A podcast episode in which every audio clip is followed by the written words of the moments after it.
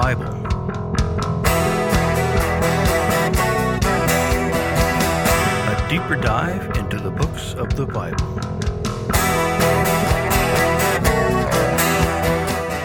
Greetings and welcome to Pondering the Bible. I'm your co-host, Ken Korkins, and with me, as always, is my longtime friend and pastor, Rocky Ellison. Hello. This is Season 5, Episode 5, and as always, we pray that we're sponsored by the Holy Spirit. Amen. So I'm back now from vacation. Yeah! We took a whole gang of people with us, 5-day cruise down to Mexico from Galveston. Had a great time. Very relaxing because, well, now you can actually buy internet on the boat, which is kind of a bad idea in my opinion. It's like, I get on the boat so I can't have internet and can't work. That's the whole point of the boat. My phone doesn't ring. My internet doesn't work. Exactly. But we had a great time. We all made it back safe and sound. Thank God. And how many emails did you come home to? Oh, man. I came back and there was 2,500 emails when I got back. Oh, man. And then I get about 100 a day now, so I guess that's about what that's the price, huh? A lot of them were informational. I didn't have to do anything with them, but I had to look at them to see what customers were. Just to go through that many, it's just overwhelming. Rules come in handy in Outlook. Just set a rule. If it says this, send it in that folder, and I can look at them later. This week is Christmas. Christmas, and when we actually publish this episode, it will be Christmas Day. Yes, it will. Merry Christmas. Merry Christmas to you. And Merry Christmas to all of our listeners. We appreciate you and look forward to having you along with us for the next year or years. Thank you so much, all of you. Thank you. With that, like I said, this is Christmas week. So what are we going to read for our Christmas week or Christmas Day reading? Starting in January, we're moving into the Gospel of Mark, and we will be in Mark all the way through Easter Sunday. But Mark doesn't deal with the birth of Jesus. He doesn't talk about Jesus coming out. Mark starts with a guy named John the Baptist, who's already a full-grown adult. So I've decided that gave me the freedom to go anywhere I wanted to go.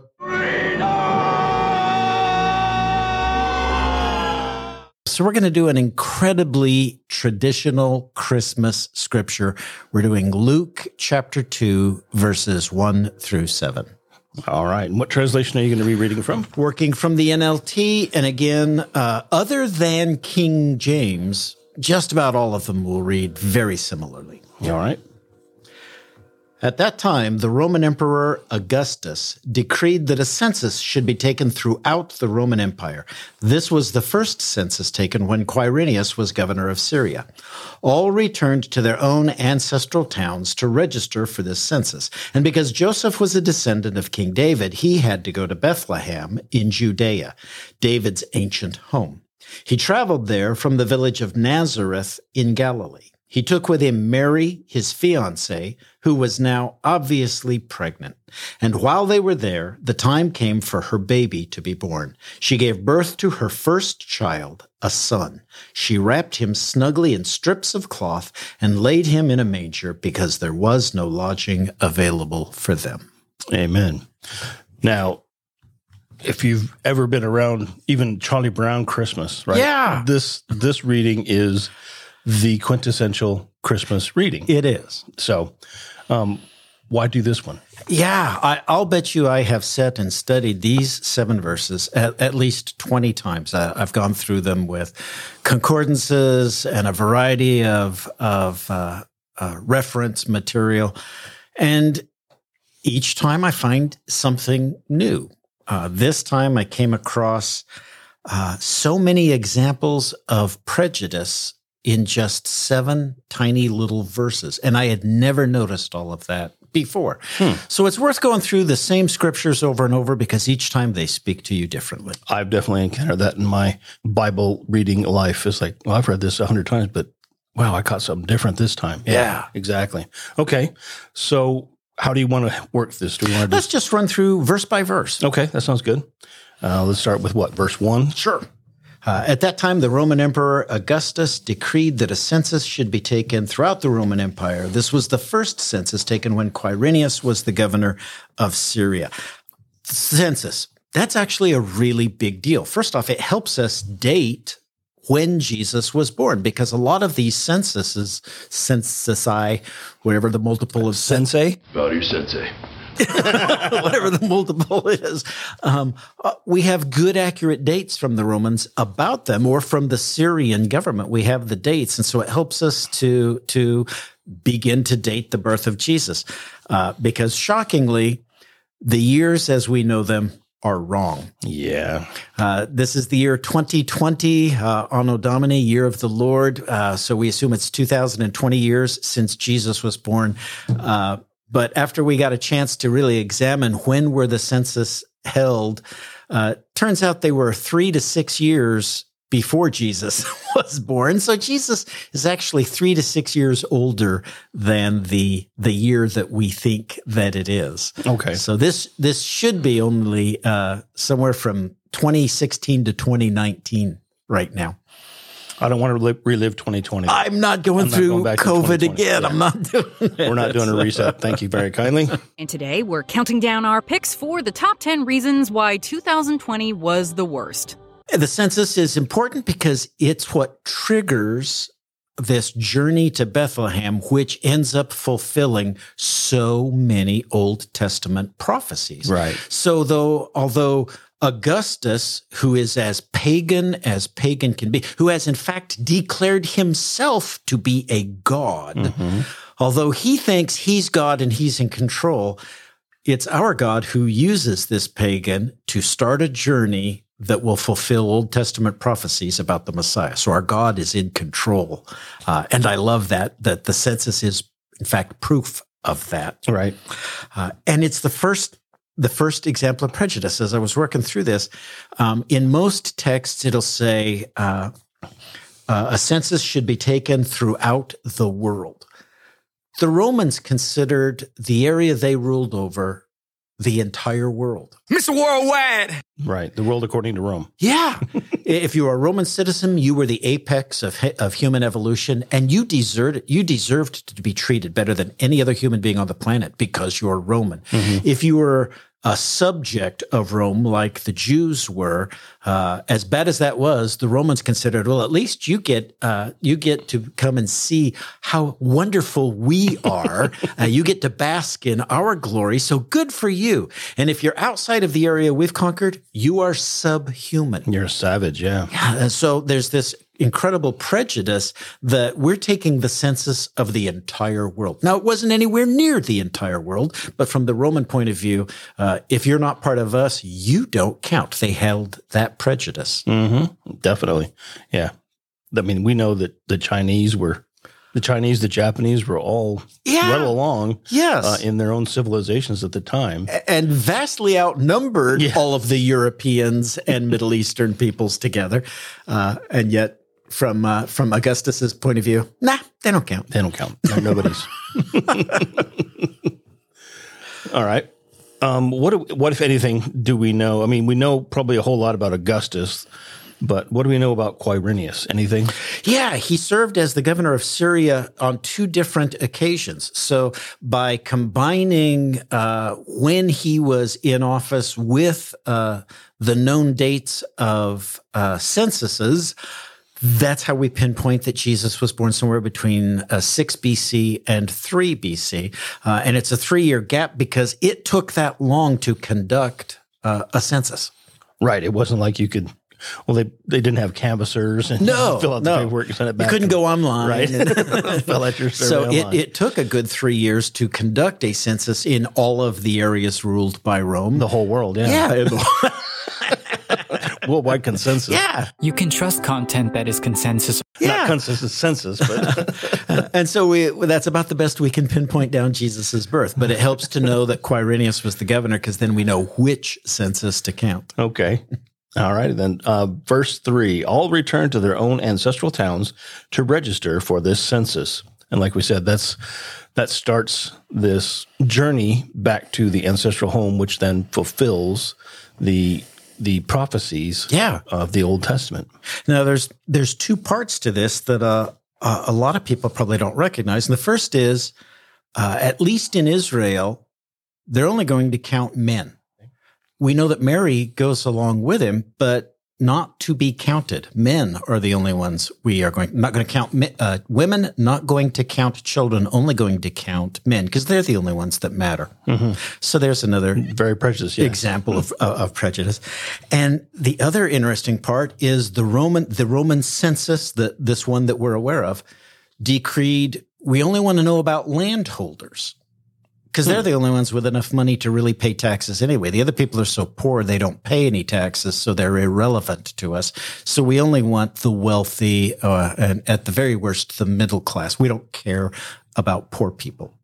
Right, and slaves wouldn't be counted either, probably. No. Yeah, it's only let's count all the people that can pay so you know how much to get, right? Which brings up this really interesting idea. Well, then why was Joseph traveling to Nazareth? He was poor. He wasn't a landowner. So why is he having to go and having to be counted? The issue is it's different in Israel than it was anywhere else in the world. When Joshua brought the Israelites into the Promised Land, right, he divided them up by tribe and gave them each a geographic area to live in, something like a state. Right. We talked about that 2 weeks ago. Right. And then they set this system. God set a system of every seventh year from then on is going to be what we call a Sabbath year. And on a Sabbath year, you don't plant any crops. You let your ground lie fallow. If you've got servants, you give them a year off to rest up and recuperate for when you do go back. And it was just a year of rest.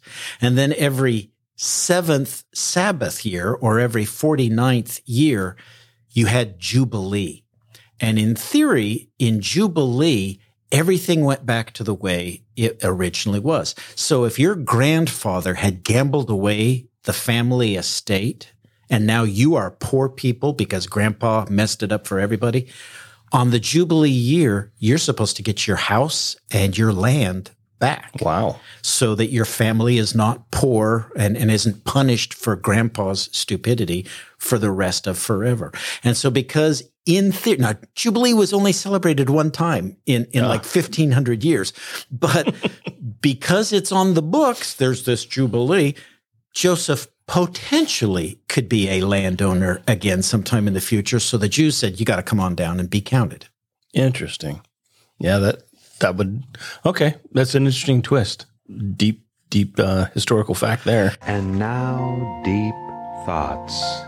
Yeah. So I had always just assumed, well, they both had to travel down because everybody gets counted. No, not everybody gets counted. But in Israel, it was an odd situation. And Mary went along just because, well, they were married. Right. Plus she's no, they're not married. No, you're right. Oops. They're engaged. You're right. They're engaged. But she's pregnant, and so he's taking care of her. Yeah, we have to just make a bunch of assumptions on why she went along. Maybe it's because he was worried the baby was about to come, and he wanted to be there for that, and he had to make the trip. Another theory that carries a lot of traction is that she was going to be open to a lot of abuse, verbal and emotional abuse, if he left her behind because she's an unmarried, pregnant girl. And that actually Joseph was being protective by making her go on this 90-mile trip because you're better off with me than you are with your family or my family. Right. More prejudice. Yeah. Against unmarried, unwed, pregnant females. Yeah. Yeah. Lots of it around. Okay. Verse 4, and because Joseph was a descendant of King David, he had to go to Bethlehem in Judea, David's ancient home. He traveled there from the village of Nazareth in Galilee. Like I said, that's a 90-mile trip. We always portray Mary being on a donkey. We don't know if they actually had a donkey or not. It's hard to imagine that a woman 9 months pregnant would walk 90 miles. It was a tough life. She may have had to do that entire thing on foot. We don't know. About how long would it take to walk 90 miles? I think they said that you could do 10 to 15 miles a day. So probably it's a 2-week trip if they stop and rest on a Sabbath. So she's very, very pregnant. Yeah. Right. She's in the last trimester, visibly pregnant, as it says. So, yeah. Yeah. Interesting. And the other thing that it brings up is they're coming from Nazareth. and we've talked about this before, Nazareth is the butt of all jokes in Israel. Right, nothing good comes from Nazareth. Yes, it was okay to say that because it's okay to make fun of Nazareth. They are useless people there. They're Galileans, which means they're almost Gentile. They're not really true Jews. And Nazareth is the lowest part of Galilee. And so it was okay to be prejudiced and just openly horrible to people from Nazareth. There are places like that. Wherever you are, there's some place that is the butt of all your jokes too, right? Yeah. Okay, verse 5. He took with him Mary, his fiancée, Ken's corrected, who was now obviously pregnant. Okay? Anything about verse 5? What is he... Well, we just kind of talked about why did we take Mary with him. You know, we don't have any hard evidence of why. I'll go out on a limb here. There are two camps that say, where did Luke get all of this information from? And some think, well, you know, the apostles just shared it with him as he went through about his days with Paul. But there's another group, and this is the group I subscribe to, that says Luke had access to Mary, to Mother Mary, and he interviewed her because he's the only one who can tell us what Mary was thinking. Mm-hmm. And he does that multiple times throughout his gospel. Right. Here's what she thought. Here's what she was afraid of. Here's what she was hoping for. And it seems that the only reasonable way that he would know all of that is if she told him. So I'm part of the group that thinks that Luke interviewed Mary. And so it's interesting then that he talks about she had to make the trip, but she doesn't share with him why she went. Might have been just common knowledge or who knows. Yeah. I'm making up answers here for questions. Honestly, I have zero problem with the thought of Luke sitting down and talking to Mary. Yeah. Because Luke, I mean, we see it all the way through. He's very well researched. He's an educated man, right? He's called a physician. Yes. So he's educated. And his gospel and his Acts, book of Acts that he writes are very detailed, and it sounds like he almost like a scribe. Yeah. Right, following everybody around. And they did this and they did that and we did this. Yeah, it makes sense because, yes, you're right. He's got a lot of Mary history in his gospel. Which, like we said, he can tell you what she was thinking and feeling and no one else can. And the fact that there's so much Mary in the gospel, right? You didn't write about women in those days. Right. It would have been normal to address Joseph, Jesus' father, but to even acknowledge his mother was way out of character for biographies and histories at that time. So the fact that it's another prejudice. And so the fact that Luke has so much of that information has led me into the Mary as a source camp. All right. So I'm going to combine verses 6 and 7. Yeah. And while they were there, the time came for her baby to be born. 7, she gave birth to her first child, a son. She wrapped him snugly in strips of cloth and laid him in a manger because there was no lodging available for them. And so where do we want to go there? And there's a couple really interesting parts about that. There's a professor of New Testament at Dallas Theological Seminary, Darrell L. Bock.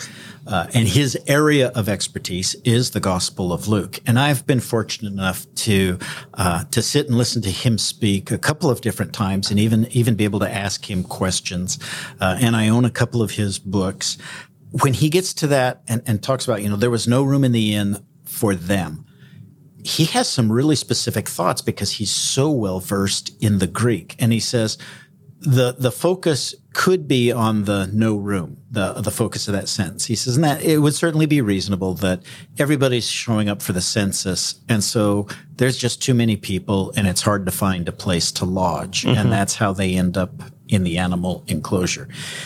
But he says, the way I read the Greek, the emphasis of the entire sentence is on the for them.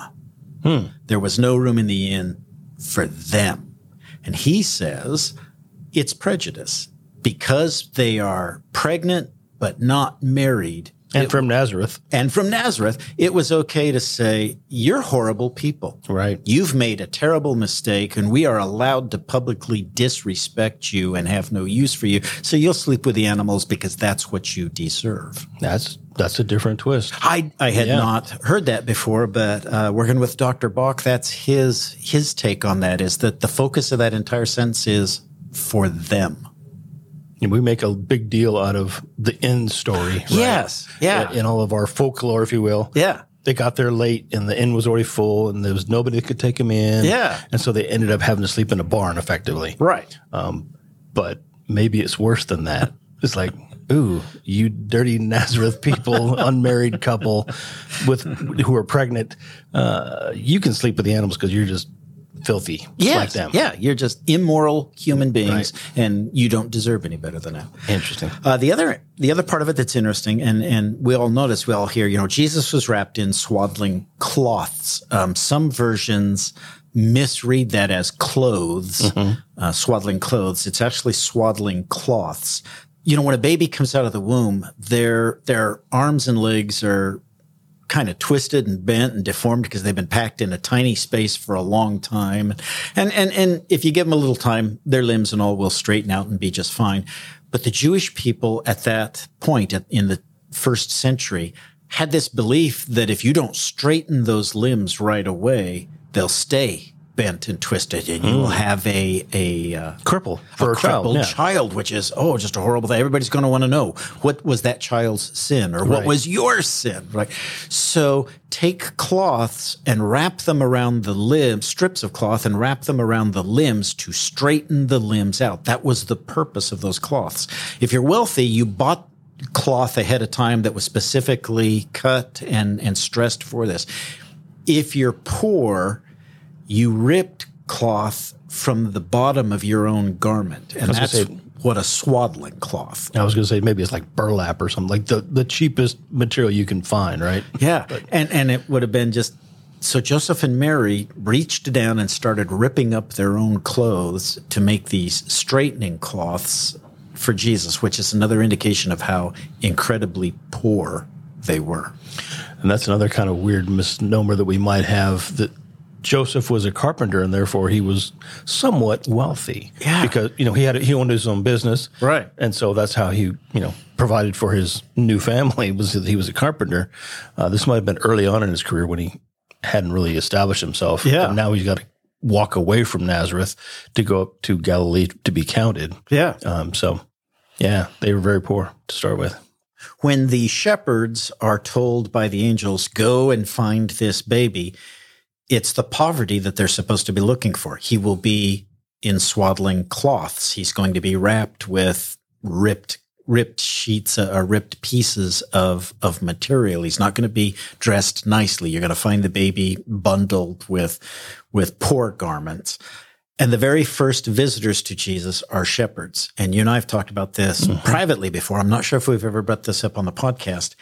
There was an actual list, a written down list at this time, of people you were allowed to hate. Yeah! And shepherds were on that list. It's okay to hate them. They weren't allowed to give testimony and trials because everybody knows shepherds lie. Yeah. And shepherds steal. So you can't trust them. So don't ever ask them for evidence in a court trial, or don't ever ask them their opinion on anything. And it's okay to just flat out hate them and abuse them. And I think there are 10 or 12 occupations. Like tanners. Yes, tanners. Because they stink. Yeah, yeah. They smell so bad from the chemicals they use.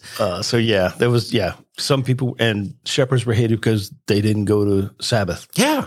Because they had to watch the animals, whatever animals they were shepherding, sheep probably. Duh. They were just ungodly, and you could therefore hate them.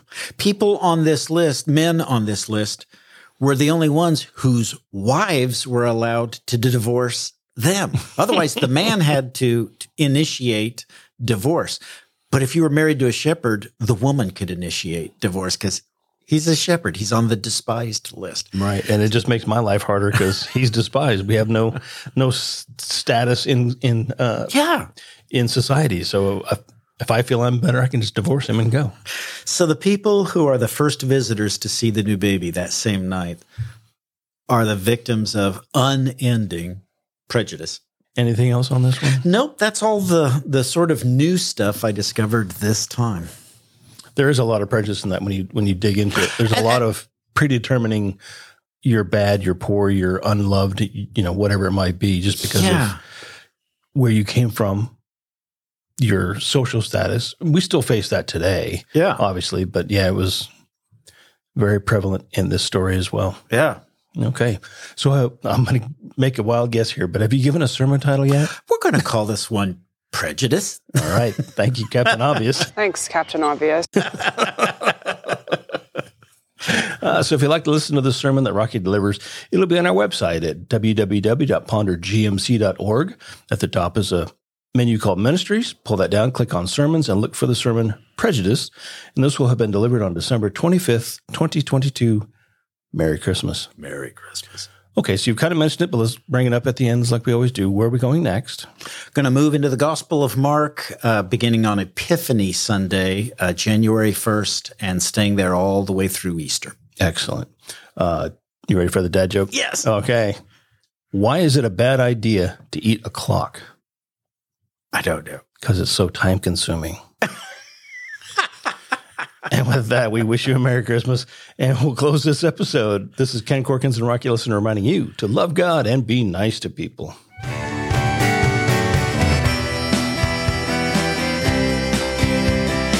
Thanks for tuning in. You can find us at www.pondergmc.org.